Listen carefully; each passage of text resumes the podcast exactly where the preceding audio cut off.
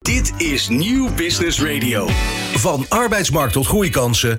Van bedrijfscultuur tot innovatie. De Ondernemer. Live. Elke dinsdag van 11 tot 1. Live op Nieuw Business Radio. Met Remy Gieling en Roland Tameling. Ja, innovatie en duurzaamheid. Daar gaat zeker vandaag over. Welkom terug bij de Ondernemer Live. Het komende uur krijg je marketingtips om jouw product of dienst nog efficiënter aan de man of vrouw te krijgen.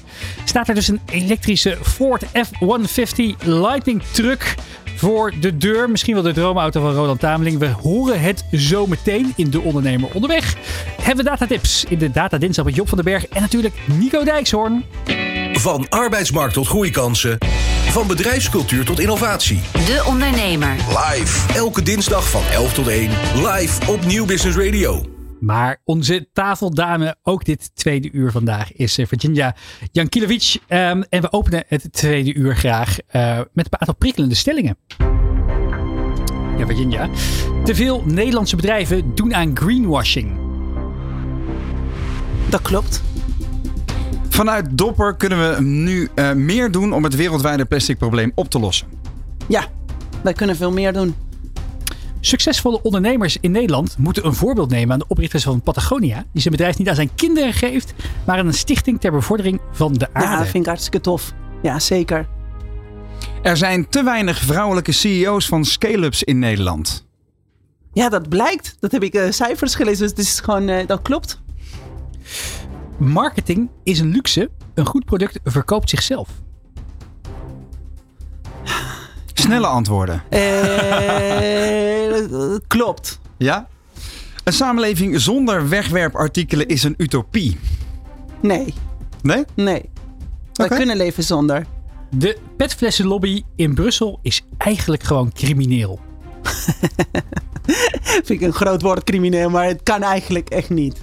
Hit we moeten met z'n allen echt de, de, de, hoog, de grote belangen met z'n allen. Dan zijn belangrijker dan uh, eigen belangen. Dus ja. Mooi, genoeg om over door te praten. De laatste. Ik zit nog zeker vijf jaar bij Dopper. Ja, dat hoop ik, ja. Mooi. Mooi, mooi. Ja, altijd fijn om uh, eventjes de korte eventjes te, op het, uh, dit uur te beginnen. Ja. Op het scherpst van de snede. Roland, is er een eentje tussen waarvan jij denkt, ah, daar moeten we toch eventjes op doorvragen? Ja. Ja, ja, zeker. Ik vind uh, de, de, de, stelling een samenleving zonder wegwerpartikelen is een utopie. Uh, de, de, je zegt daar volmondig nee, dat kunnen we. Dat ja. kunnen we. We kunnen zonder regelgeving in, uh, op internationaal niveau, hè, Europa vooroplopend, gaat al heel hard die kant op. Maar ik zie toch ook heel veel mensen die, die, die nog helemaal niet dat in hun mindset hebben zitten. Van waar zeg jij zo volmondig ja? Behalve dat het natuurlijk uit jouw overtuiging zou moeten ja, komen. De vraag was of het kan. Ja, ja dus het kan. Nee, of, het het een, of het een utopie nee, is het is niet een, een utopie. Dat, dat kunnen we wel. Mhm. En dat zie je dus wel, dat er met een aantal artikelen, dat, dat het steeds minder wordt, dat er meer bewustwording is. Ja. Maar het moet gewoon harder, maar het kan. Wij kunnen gewoon zonder die wegwerpartikelen, wij kunnen bewust kiezen voor de spullen die wij kopen. Ja. Uh, en maar, maar ook vooral de spullen die aangeboden worden.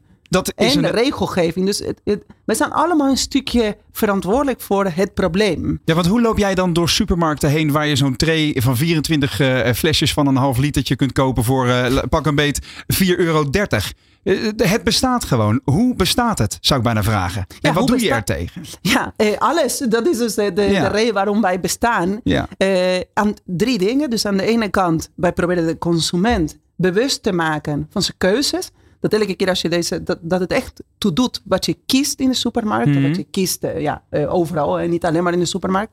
Dus mensen intrinsiek gemotiveerd krijgen om het te doen. Aan de andere kant bij bedrijven komen. Kijk, als ze kunnen het echt helpen multiplyen. Dus een bedrijf een goede stap zet voor zijn medewerkers. Of een goede boodschap. Dan eh, ben je meer geneigd om die te gaan volgen. En aan de andere kant, en dat is dus ook nieuw bij Dopper, is ook eh, te gaan eh, ja, voor systeemverandering. En dat is dus ook te gaan eh, langzaam te gaan lobbyen voor eh, wetgeving. En daar ehm, ja, meer te gaan, eh, onze, onze voice te laten horen. Dat er verandering moet komen. Maar langzaam past toch niet in jouw vocabulaire? Nee, want ik, want ik wou dat wij daar eh, eerder mee waren begonnen. Eh, maar wij zijn heel erg bezig geweest met de consument en het bedrijf. En nu zijn wij bezig met de overheid. Maar je moet ook weten waar je het over hebt. Ja. En die trajecten duren heel lang. Dus we zijn dus vorig jaar naar Brussel gegaan. En een brief daar overhandigd. Mhm. Omdat er een verbod kwam op ehm, verschillende producten. Zoals vorken, bestek. eh, van Rietjes. wegwerp, rietjes. Maar Plastic bakjes. Ja. al die regelgeving bij elkaar zorgt alleen maar voor 7% minder toevoer van plastic in ons milieu. Terwijl wegwerpwaterflessen staan niet op 10 van de meest vervuilende items. Dus wij zeiden, hoe kan dat nou? ja. Nou, dat komt door wat je zei, Remy, ook dat er heel veel lobby is eh, voor deze eh, producten. Dus wij, zijn, wij, wij doen het. Alleen eh, die wet was er al.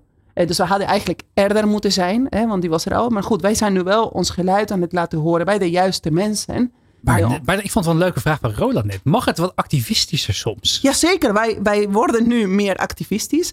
Eh, het- wat je wil is eigenlijk constructief. Wat je wil is dat er echte verandering komt. Ja. Eh, wij zijn ook actief in Frankrijk. En daar zie je dus dat de overheid die, die regels maakt.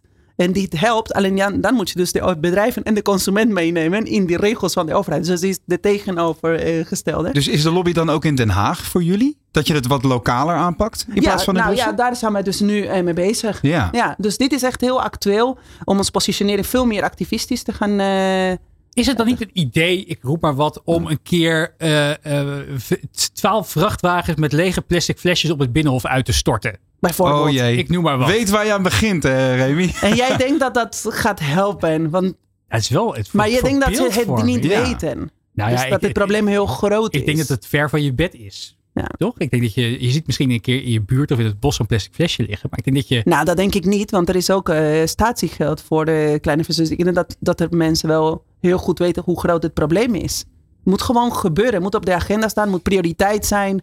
Ik denk niet dat het maar heel als je dan moeilijk kijkt is. naar die activisten, hè, Extinction Rebellion is tegenwoordig heel actief. Ze, hebben, ze, ze, ze lijmen zich vast aan talkshowtafels. Doe het niet hier niet. Nee, Trouwens. nee, nee, nee. Peace and love. En, kunst, en kunstwerken. Eh, andere Ja. mensen die bezetten eh, eh, de, de, de, de privéjets op Schiphol. Wat ik wel een hele geestige actie vond.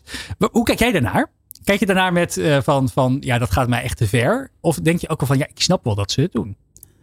Ik snap dat als je je niet gehoord voelt, dat je andere middelen gaat inzetten. Maar ehm, ik probeer. voel jij je niet gehoord? Eh, nee, nog niet. Eh, maar ik ga mij niet eh, vastplakken aan deze tafel. en ik geloof echt in de conversatie. En, en wij zijn er bezig om daar te komen.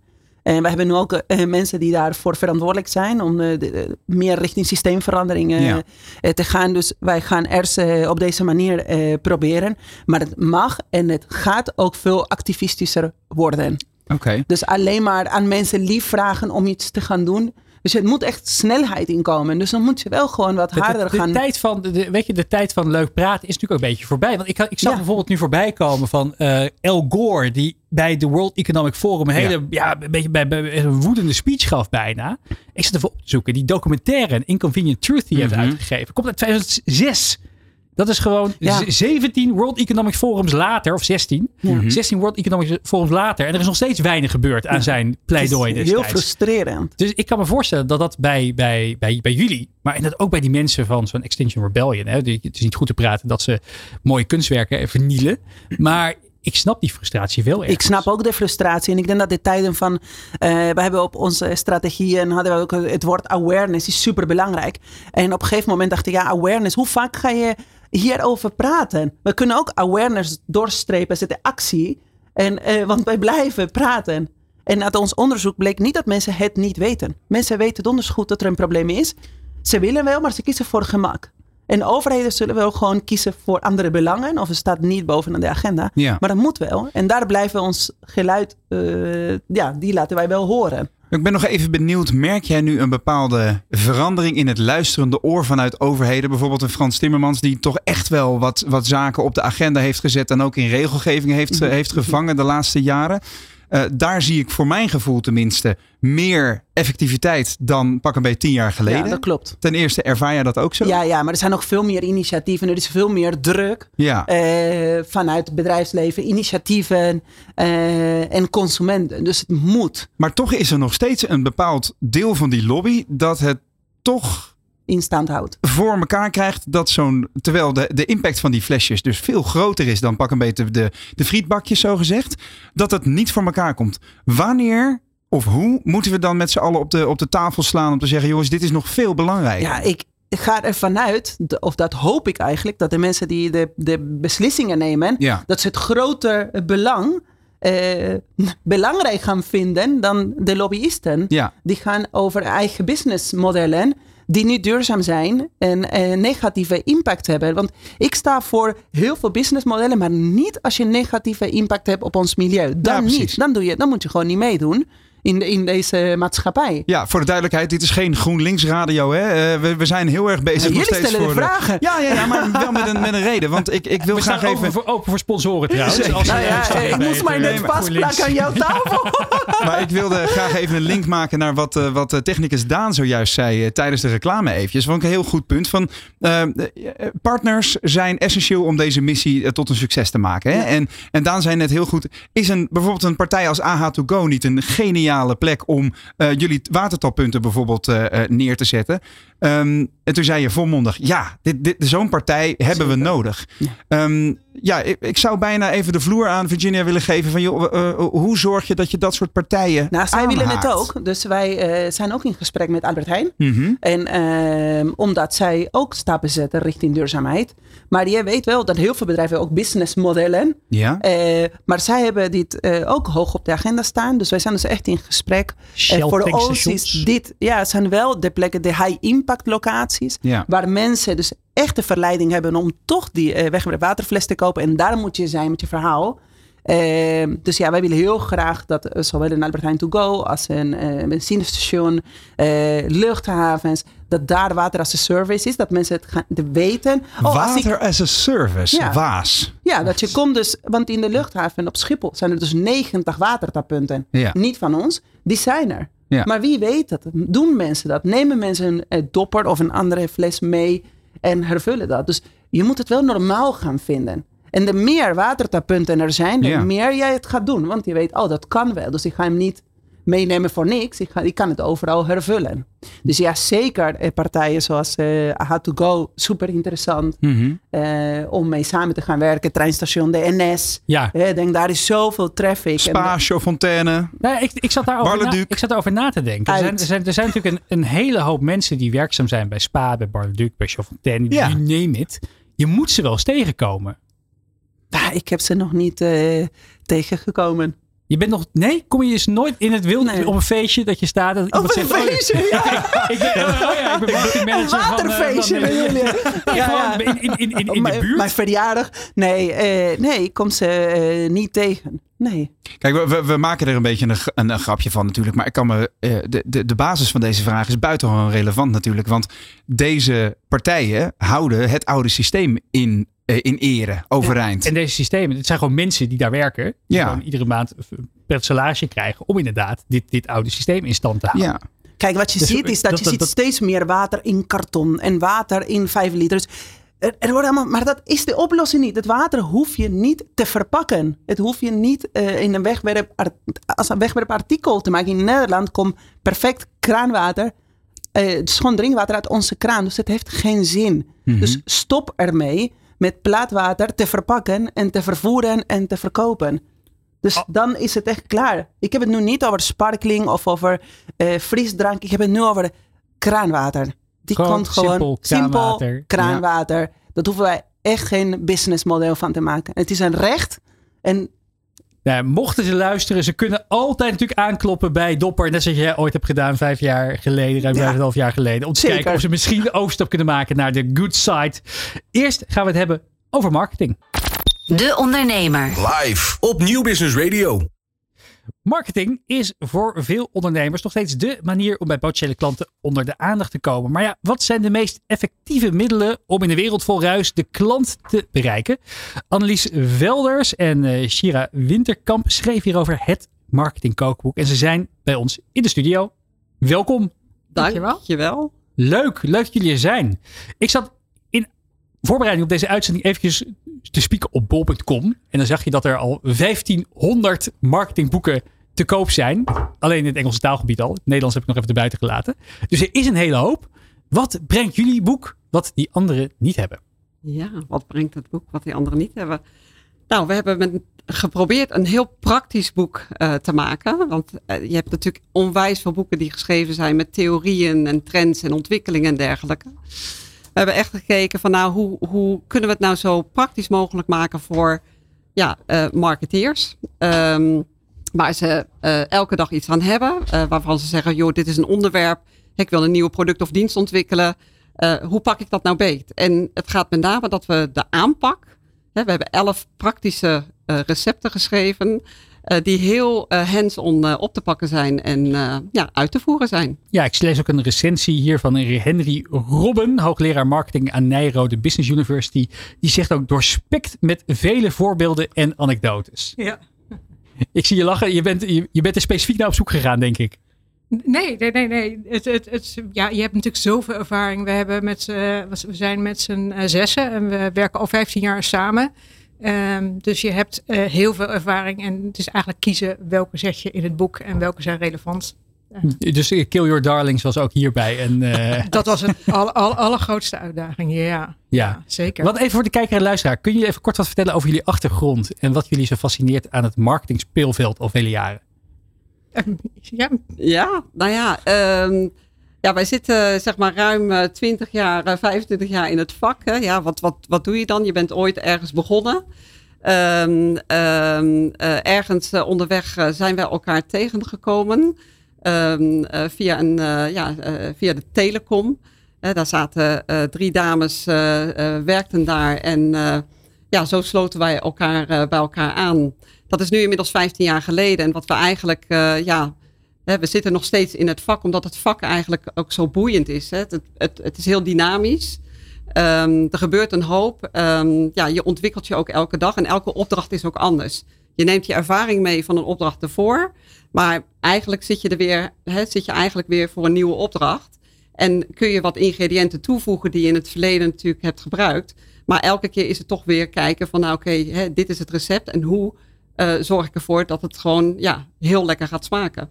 Ja, ik kan me voorstellen dat, dat marketing enerzijds is, is het heel vernieuwend. Er komen steeds nieuwe, nieuwe middelen bij om, om een doelgroep te bereiken. Of het nou gaat over, over Instagram, TikTok, Snapchat, Be Real. Maar er zijn natuurlijk ook heel veel ja, kanalen die gewoon altijd hetzelfde zijn gebleven. We hebben nog steeds outdoor reclame, we hebben nog steeds radioreclame, we hebben nog steeds tv. Ja.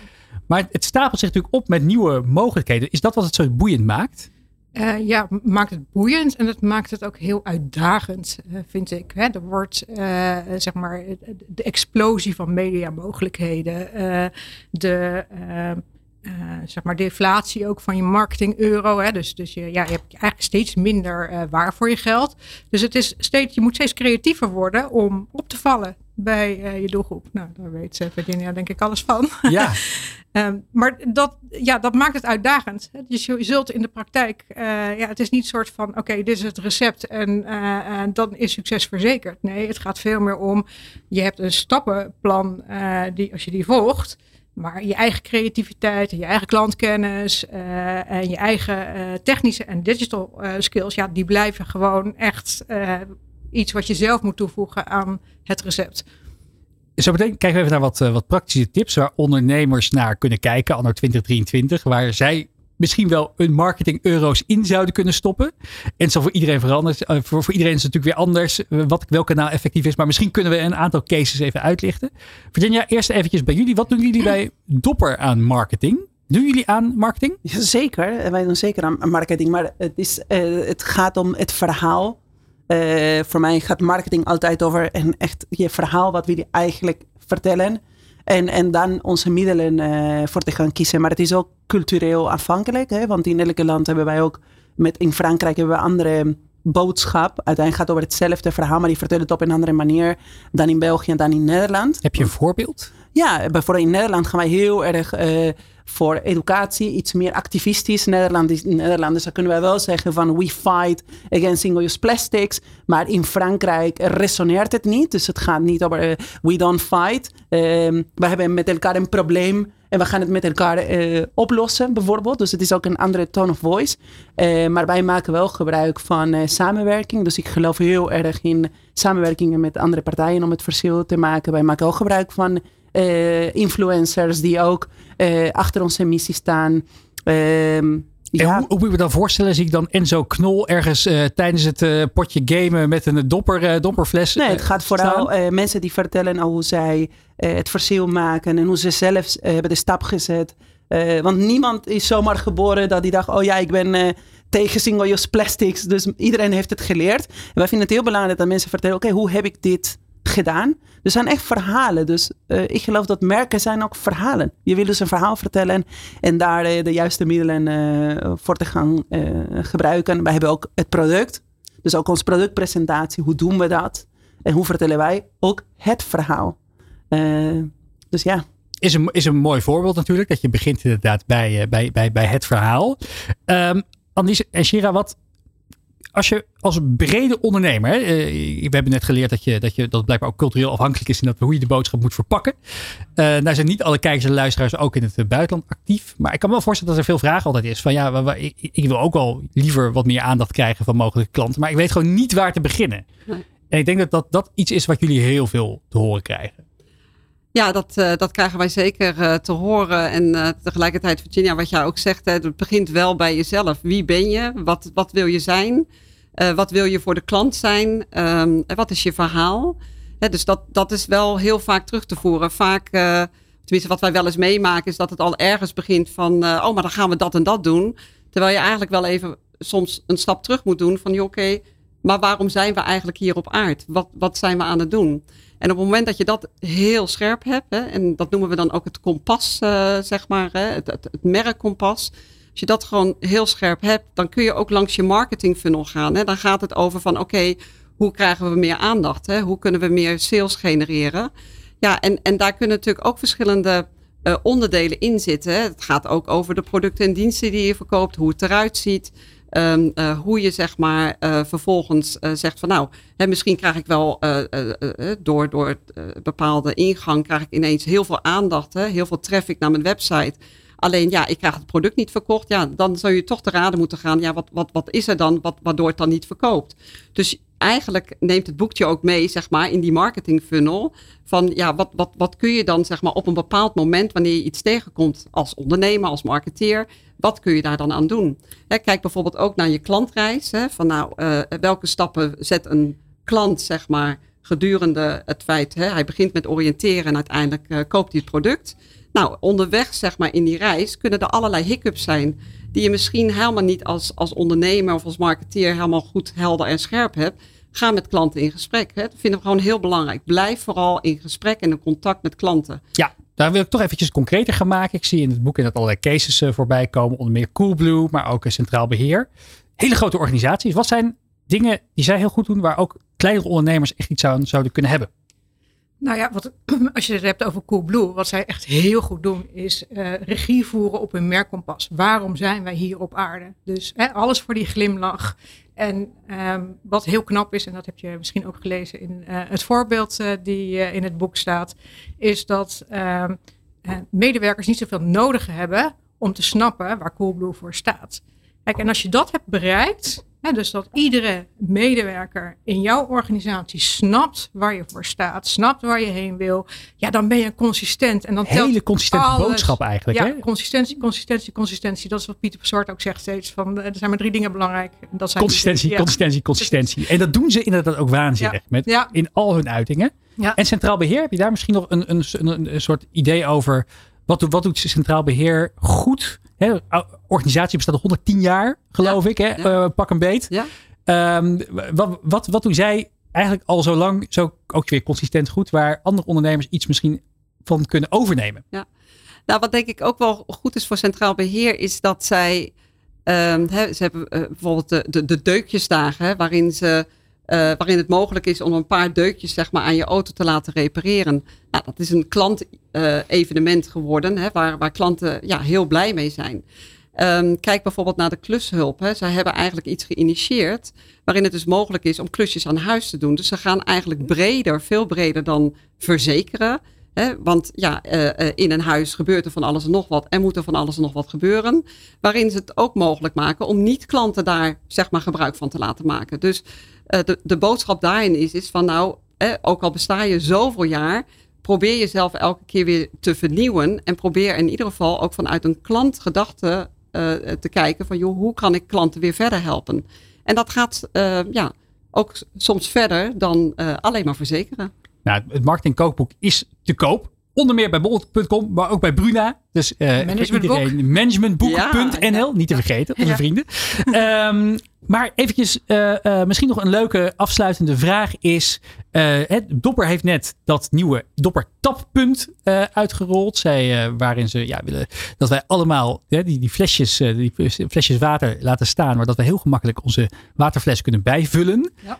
Wat zou nou een mooie, creatieve manier zijn om dat Dopper waterpunt onder de aandacht te brengen. Bij mogelijke partijen die dat geplaatst zouden kunnen hebben. Dus een kleine creatieve brainstorm van de marketinggoeroes Zo. van het Marketing Kookboek.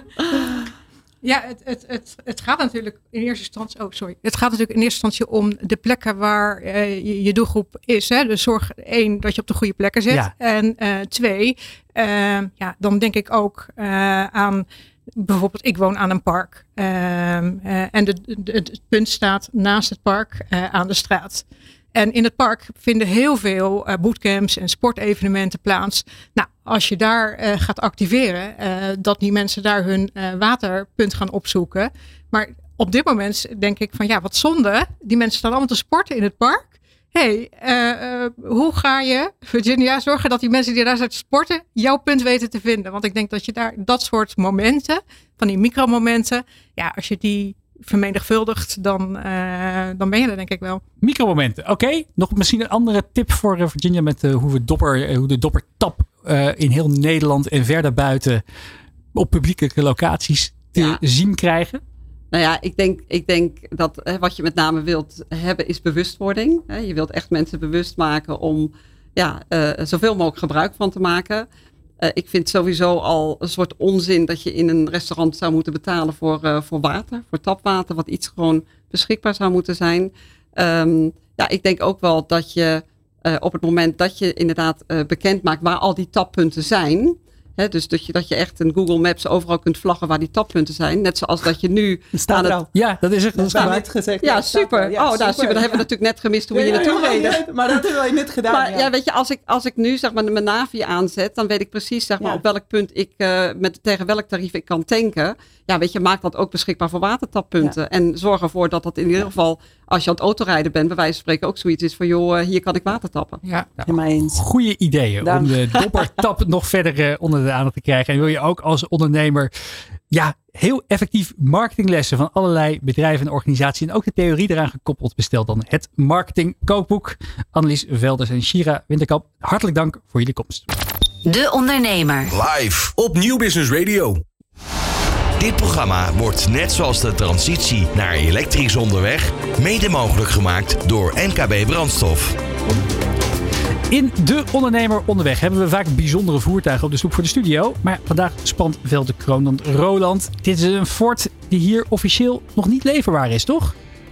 Dat klopt helemaal, Remy. Hier voor de studio op de stoep staat een enorme Amerikaanse pick-up die hier officieel niet eh, geleverd wordt, inderdaad. En als je kijkt naar deze aflevering van De Ondernemer Onderweg, dan zie je dat op de eh, laadruimte, de zijkant van de laadruimte van deze eh, Ford F-150, het grote woord Lightning geschreven staat. En het, laten we zeggen, het verticale streepje van de T is een bliksemschicht in het logo. Dat wil namelijk alles zeggen. Op eh, de kentekenplaathouder van deze grote pick-up staat een bedrijf dat eh, gespecialiseerd is in grote V8-motoren. En normaal gesproken, als je zo'n auto ziet rijden, dan hoor je ook bob, bob, bob, bob. Dat hoor je bij deze niet, want bij deze hoor je alleen maar dit. Inderdaad, hij is volledig elektrisch. En achter het stuur van deze nogal riant vormgegeven Amerikaanse pick-up zit de eigenaar van deze auto, René Zietjes. René, jij eh, eh, bent zelfstandig ondernemer van eh, het bedrijf Zietec. Wat doe jij in het dagelijks leven? Ik ben momenteel werkzaam als maintenance engineer. En ja, ik verzorg de keuringen, certificeringen en alle installaties binnen een op dit moment vleesverwerkende bedrijf. En, en eh, laten we meteen eens even het grote trucje van jouw eh, grote truc laten zien. Eh, dan lopen Mark en ik, de cameraman, lopen even naar de neus van de auto. Want kijk eens even wat daar gebeurt. En aan de luisteraar zal ik dat natuurlijk ook vertellen. Want naast de hoge snoet van deze F-150... ehm, nu opent de klep. Normaal gesproken zie je hier natuurlijk een beest van een achtcilinder benzinemotor, vaak. Uh, die zit hier niet, want hier zit een frunk, een voorste laadruimte, waar René met zijn hele lijf in zou passen. Ik geloof meer dan 150 liter kan hier in de neus van deze F-150. En het is inderdaad um, de nieuwe generatie uh, van elektrische pick-ups. In Amerika al heel gewoon, maar René, hier in Nederland is deze auto nog niet leverbaar. Hoe heb jij hem naar Nederland gehaald? Nou, ik, uh, ik heb een uh, advertentie gezien van Bos V8 Supercars. Die deze auto naar Nederland wilde importeren. En uh, ja, daarom een klant bij zocht die samen die onderneming aanging. Ja. we wisten nog niet of die überhaupt op kenteken kon. Maar we grapten erover, anders is het een hele dure plantenbak.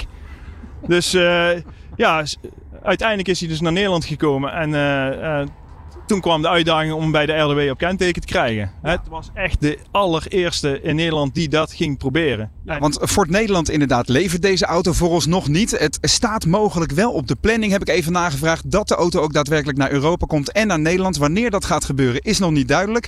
Maar uh, ik ben echt nog even benieuwd, waarom dacht jij, nou ja, kan een, een willekeurige elektrische bus halen voor mijn bedrijf of een andere elektrische auto. Maar jij gaat voor een beest van een elektrische pick-up. Vertel, waarom? Nou ja, eigenlijk om praktische redenen. Uh, ik zocht een uh, grijs kentekenauto uh, die ook nog volledig elektrisch was. Met een goed bereik. Ja. En waar ik ook nog een, goede aanhanger of caravan achter zou kunnen hangen. Ja, die zijn er niet. Nee, ja, helaas pindakaas. Maar um, ja, eigenlijk een beetje gangbaar. Dus tot maximaal ja, 1000 kilo. Ja. Ooit zie je 1500. En deze mag er 3500 trekken. Dus daarmee is hij ook eigenlijk heel erg geschikt uh, voor, voor uh, reguliere ondernemers die in de, in de wegenbouw, bouw, uh, maar zelfs oliebollenkramen trekken of zo. Ja, want je hebt je volledige elektrische voorziening ook zelf aan boord. Hoe bedoel je? In de zin van dat deze auto zijn energievoorraad ook kan delen met andere apparaten, bedoel je? Zeker te weten. Niet alleen andere apparaten. Je kan zelfs gewoon terugleveren aan je huis. En daarmee ook eigenlijk echt de eerste vehicle to X. Hij ja. kan alle kanten uit. En uh, met de 131 kilowattuur uh, accuvermogen die hij aan boord heeft, kan je best, best lang en best veel apparaten in stand houden. Ook, en hij, hij levert 9,6 kilowatt, 9600 watt levert hij gewoon terug. Even voor de duidelijkheid, het zijn talloze getallen en bedragen die je nu natuurlijk om je oren krijgt. Maar het is misschien nog wel even tof om, om dit stationnetje in de, de neus van de auto inderdaad even te laten zien. Hier zie je dus een aantal plugs.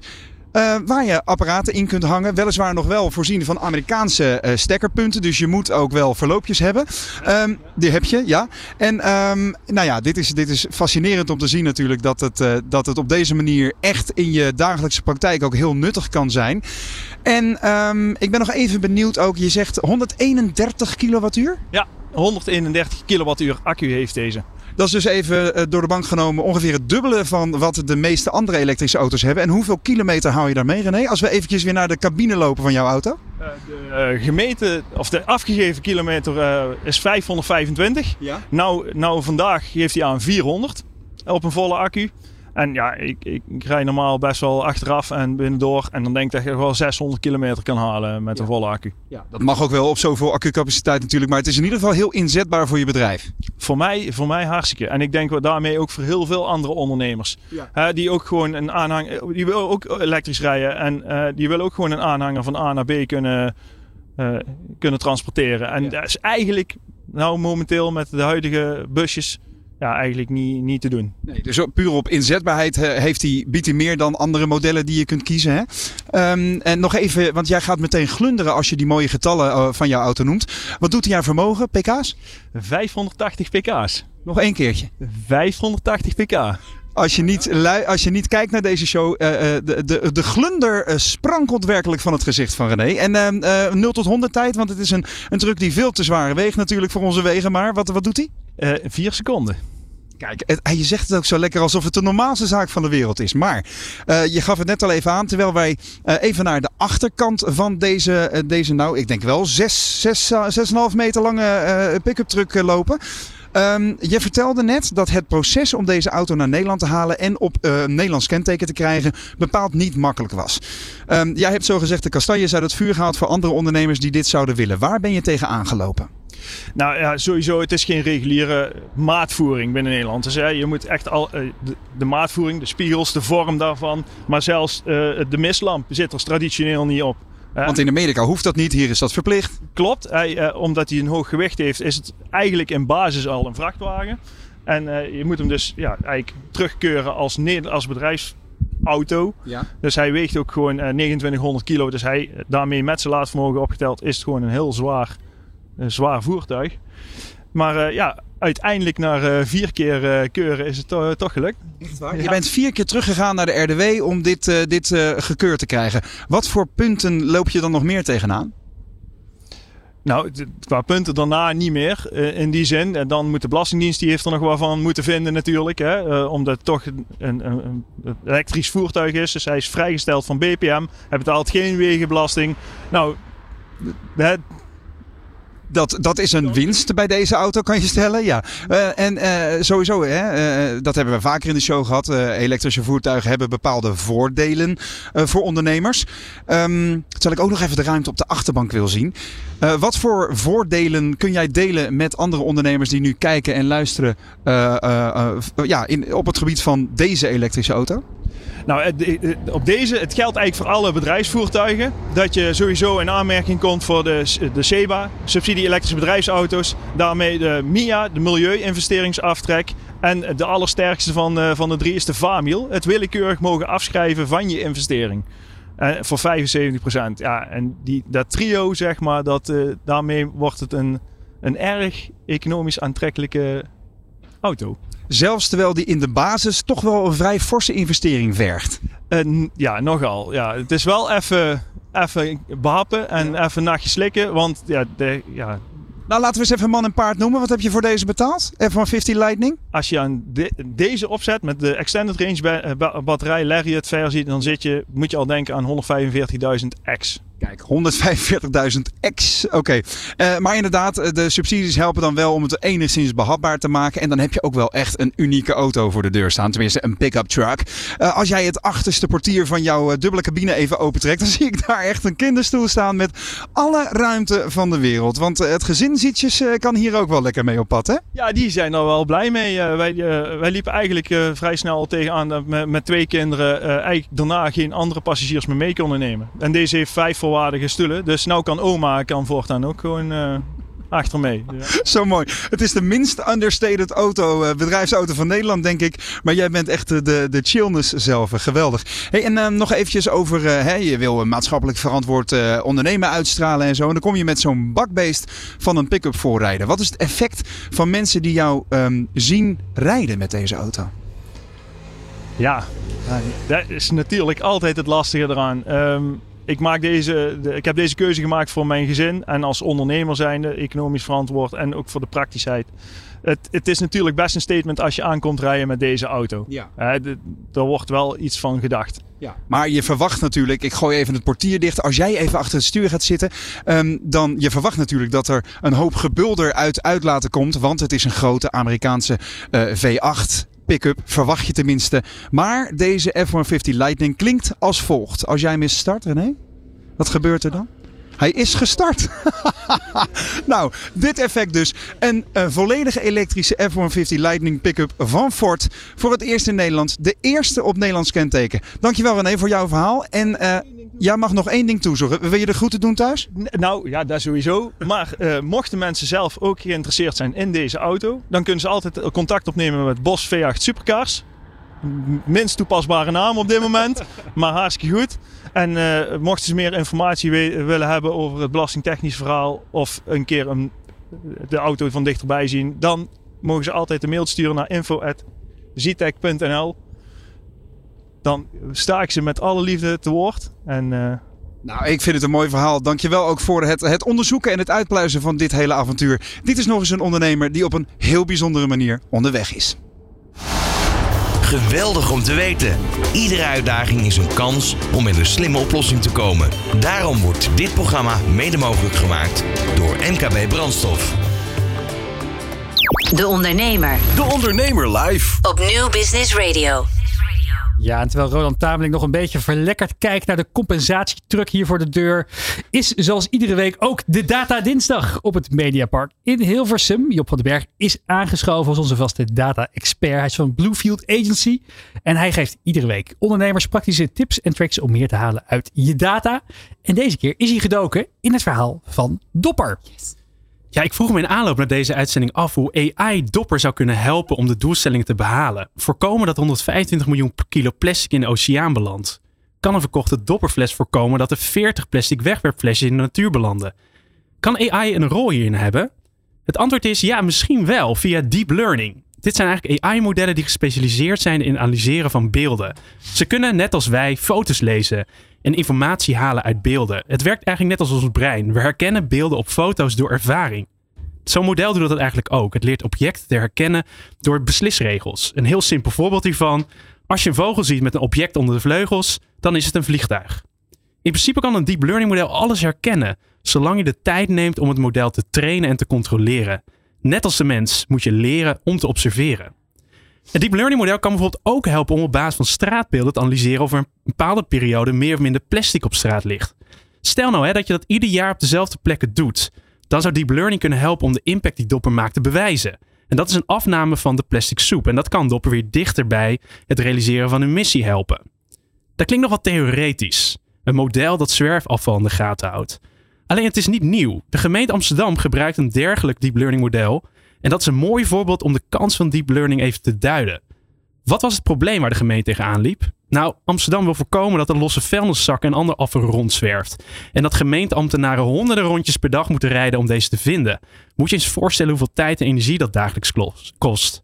De oplossing die de gemeente daarvoor bedacht zijn camera's die op specifieke voertuigen zitten en de buitenomgeving registreren. Dit levert duizenden beelden per minuut op die naar een server voor objectherkenning worden gestuurd.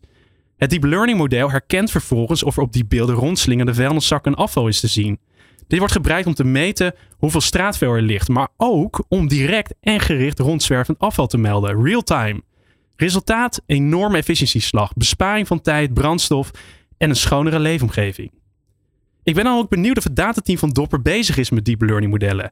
Theoretisch zou je deep learning zelfs kunnen gebruiken om de hoeveelheid plastic in de oceaan te meten. Maar juist omdat het om minuscule, niet waarneembare stukken plastic gaat, is dat lastiger. Maar het kan wel. Hoe zou jij met deep learning je bedrijf toekomstbestendig kunnen maken? De meeste kans voor jou liggen in het besparen van kosten door repeterende administratieve taken aan deep learning modellen uit te besteden. Check bijvoorbeeld als ondernemer of het juiste purchase order op de factuur staat. Dat kan een deep learning model voor je doen. Dan kan de finance afdeling die tijd besparen aan andere dingen. Of bijvoorbeeld je presentatie strak trekken met mooie visuals en pakkende teksten. Dat hoeft niet meer door de vormgever te worden gedaan. Omdat het om beelden gaat, kan deep learning ook hier hierbij helpen. Sterker nog, deze tools bestaan eigenlijk al. Bijvoorbeeld Stock.ai en WordTune. Verhoog de productiviteit in je bedrijf en denk eens nou deep learning je onderneming kan laten groeien. En misschien kan helpen om die plastic afvalberg in de gaten te houden. Succes! Dankjewel Job van den Berg van Bluefield Agency. Ja, uh, Virginia, hoe kijk jij naar dit datavraagstuk en deze datatips van Job van den Berg? Ja, ik zat even uh, na te denken van uh, over de oceaan. Om het te meten van hoe groot de afvalberg is in, in de oceanen. Maar waar ik, wat ik het allerbelangrijkste vind is gedragsverandering. Um, ik vraag me echt daadwerkelijk af of mensen dit niet herkennen. Ik denk dat iedereen weet hoe vies onze omgeving is. Um, dus hoe zou dit eigenlijk helpen om mensen van gedrag uh, te, te, laten veranderen. Je hebt het over het bewijzen. Dus je bewijst dat als je bepaald gedrag vertoont, dat het schoner is. Of op welke manier denk je dat dit zou kunnen helpen? Ja, goede vraag. Kijk, dan ga je net meer de psychologische kant op. Ja. In plaats van zeg maar, het gedrag daarvoor komt. Dus eigenlijk het moment voordat je überhaupt het flesje kiest. Of kiest voor de frisdrank of iets mhm. anders. Dat gedragsverandering dat zou je eigenlijk meer met psychologisch onderzoek willen doen. Meer met vragenlijsten of observeren wat de triggers zijn. Mhm. Dus je kan zeg maar uitvragen motivatie om te kiezen voor het een of het ander. Maar wat ook heel interessant is, misschien om in het schap dan te kijken waarom mensen kiezen voor frisdrank in plaats van, je noemt dat voor mij al eerder in de uitzending, die na die water, gewoon water wat eigenlijk in een fles zit. En dan helpt bijvoorbeeld eye tracking ook om te kijken wat meer de, de, de invloed is van de supermarktkanaal. Dus er zijn verschillende invalshoeken eye-tracking, survey, vragenlijsten. Maar vrij uitdagend, want menselijk gedrag is nogal gewoonte, aan gewoonte onderhevig. Dat zullen jullie ook ervaren. Ehm, dus dan moet je echt meer deep diven op, uh, op, uh, op het menselijk gedrag. En dan zijn vragenlijsten toch wel vaak een, uh, een mooie. Ja, ja. Ik dacht hierbij ook al gelijk aan dat de Ocean Cleanup. We kennen natuurlijk allemaal het prachtige initiatief van Boyan Slat en al die talentvolle mensen die daar werken. Die op een gegeven moment machine learning en computer vision hebben ingezet om via satellietbeelden inderdaad het, de, de, de duizend meest vervuilende rivieren ter wereld in kaart te brengen. Zodat ze veel beter, beter wisten waar ze moesten beginnen met het inzetten van die interceptor-apparaatjes. Ja die in die, in die rivieren zitten om ja. ja het plastic voordat het de oceaan in komt. Ja, super slim. Uit, ja, af te vangen. Ik vond het zo'n mooi, ja. mooie, mooie case. Hoe je inderdaad, ja, dat is natuurlijk met, met mensenhanden niet, niet, niet te doen. Je kan niet iemand uh, alle rivieren ter wereld uh, de satellietbeelden van laten analyseren. Dus ja, de, de, de mogelijkheden van computer vision daarbij zijn natuurlijk gewoon eindeloos. Ja, en dat is inderdaad een beetje hetzelfde voorbeeld als voorbeeld van die gemeente Amsterdam. Inderdaad, of het nou rond zwervend materiaal is of andere dingen die je zoekt. Uh, deep learning kan je daar heel erg helpen om dat middel te zijn. Ja. Dankjewel voor al je tips. Yes, graag gedaan. Want heeft Dopper een groot datateam uh, uit dit Want ik dacht van, is dat misschien een topic wat misschien bij jullie ook wordt besproken uh, intern? Nou, kijk, wat wij willen is juist het gesprek aangaan met de community. Uh, wat speelt er precies? Uh, want het gaat echt heel erg veel over gedrag. En niet precies wat wij niet doen, is het meten van hoeveel afval op straat ligt. Dat doen anderen. Wat wij willen is dat mensen intrinsiek gemotiveerd zijn om te kiezen voor herbruikbare of organisaties boven single use. dus het gaat heel erg over gedrag. En heb je dan een gedragsveranderingsspecialiste in ja, house? Ja, dat is dus wat wij. Uh, ah, okay. ja, hier, dit is dus waar het, de hele strategie over gaat. Dus ja. hoe kunnen wij mensen helpen om uh, hun gedrag te laten veranderen? Wat, ja. Hoe zie je dat bij andere bedrijven, Job? Uh, de, de, de, Dopper is flink gegroeid. Nu bijna tegen de 70, 70 mannen en vrouwen en alles wat er tussenin zit aan. En is het dan gebruikelijk voor bedrijven om een eigen datateam in-house te hebben? Van, van wanneer, wanneer nemen ondernemers dat over het algemeen? Eigenlijk op het moment dat ze bepaalde doelstellingen zijn of een bepaalde volwassenheidsfase zijn gekomen, dat ze alles in place hebben. De systemen of dat ze een grote klantgroep inmiddels hebben bereikt of een bepaalde omzetdoelstellingen. En dan die volgende stap willen, willen maken. Dat is wel vaak het moment waarop een bedrijf gaat denken: ik ga een datateam of ik ga dataspecialisten uh, uh, aannemen. Of ik ga die data die ik inmiddels heb verzameld die wil ik zelf kijken of ik daar dan de volgende ja. slag kan maken. Dus meestal is het wel een moment dat ze redelijk mature, wat volwassener zijn, waarop echt de grote data-investeringen komen. Klopt. Misschien ook een beetje het moment waar jullie nu. Ja, ja klopt helemaal. Kijk, je kan. Uh, wij, wij kunnen niet de, dezelfde boodschap uh, overbrengen bij iedereen. Sommige mensen zijn heel anders in de journey naar de verandering dan anderen. Dus het is heel goed om te weten wie is wie. Wanneer zijn wij in contact gekomen met wie via welke kanalen, welke boodschap hebben we al gegeven? En waar staat iemand in zijn uh, gedragsverandering journey? Ik... Dus iemand die een fles heeft gekocht, maar die kent de missie niet, is iets anders dan iemand die uh, een ander probleem heeft. Dus het is heel, dat zijn we heel erg mee bezig om uh, mensen te kunnen meenemen, zodat ze uiteindelijk een champion worden in, uh, in de missie. Ja, ik zat ook nog even te denken, hè, je, hadden het eerder in de uitzending over dat Dopper uh, een meer activistische houding gaat aannemen ten opzichte van het grote single-use plastic probleem als het gaat over het waterflesjes. Je hebt, ik sprak op de CES in Las Vegas, sprak ik met een Nederlands bedrijf, die maken camerasysteempjes die voor, voor een dollar dus dat is super betaalbaar. En die kunnen inderdaad mensen herkennen en ook acties die ze doen. Ik dacht, die gaan we ophangen in de supermarkten. En elke keer als iemand dan uh, ook maar rijdt naar zo'n fles, ja. dan, komt er een groot bord met zijn gezicht erop. Tuut, tuut, van, tuut, tuut. We hebben een vervuiler in... Uh, in uh,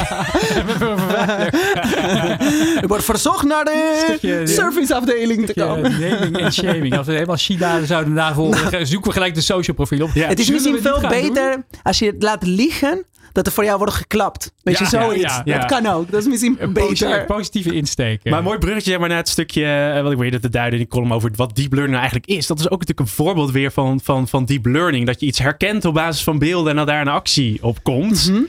Um, dus dat is, uh, dat is interessant. uiteraard met deep learning gaat ook een stukje privacy natuurlijk weer ja. hand in hand. Uh, ook het voorbeeld wat jij laatst noemde, volgens mij in een restaurant, dat een deep learning model in de gaten houdt of iemand wel of niet een drankje nodig heeft. Of, daar, of misschien was dat Roland het noemde. Weet je, camerabeelden of observatie kun je heel veel mee. Maar het is altijd een beetje dat privacy wat dan komt terecht. Zeker in ja. de Europese Unie. Buiten de, daarbuiten hebben, zijn ze wat, wat makkelijker met dat soort innovaties. Job, um, Eén tip misschien nog voor de kijker en luisteraar. Hoe zouden zij ja, die deep learning modellen kunnen inzetten om zo'n leuk experimentje te doen? Want uh, die, die, technologie, dat is er. Amazon heeft zelfs een cameraatje uitgebracht waar die modellen gewoon in zitten gebakken. Dat kost een paar tientjes.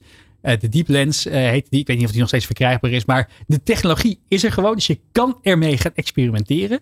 Wat, zouden ze, wat, zou, wat zou een leuke stap zijn om, om, om ja, mee te beginnen? Ja, bijvoorbeeld eigenlijk toeltjes die inderdaad vrij toegankelijk zijn om uh, um, bijvoorbeeld teksten, vergaderingen, notules, om die nou AI-tool bijvoorbeeld samen te vatten. Iets minder deep learning is meer teksten, algoritme om precies te zijn, maar wel een mooi voorbeeld van zo'n tool. Ja, Fireflies.ai is een van die voorbeelden. Exact. Nou, die is redelijk vrij toegankelijk om te gebruiken. Uh, begin daar eens mee. Want iedereen heeft teksten, uh, verslagen, notulen. Uh, en dat zijn hele mooie tools. Want dat is eigenlijk het doel van die tool. Om dat samen te vatten, behapbaar te maken. tijd te besparen en daar de beste inzicht uit te halen. Dus stap eens met zo'n laagdrempelige tool. Ik denk voor iedereen herkenbaar ook. Ja, denk niet te complex. Er is gewoon al heel veel. Ook voor niet-techneuten. Job, dankjewel voor je data-inzichten vandaag. We zien je heel graag volgende week weer terug. De Ondernemer. Live op Nieuw Business Radio. Ja, Virginia Jankilovic van Dopper. Uh, Virginia, hoe heb je het ervaren? Twee uurtjes radio maken. Ja, uh, goed. Dankjewel. Ja? Ja, was nou, fijn. Ontzettend leuk dat je er was. En jij ook bedankt voor het kijken en luisteren naar deze editie van De Ondernemer Live. Volgende week dinsdag zijn we daar uiteraard weer van 11 tot en met 1. Terugkijken en luisteren kan op YouTube of je favoriete podcastplatform. Dit programma werd mede mogelijk gemaakt door Nederland Wijnen, MKW Brandstof en Bluefield Agency. En na dit uur, naar De Ondernemer Live, spreekt Roelof Hebben met René van der In Self-Made in Holland. Hij is de eigenaar van XXL Nutrition. Dit was de Ondernemer Live. Mijn naam is Remy Gieling.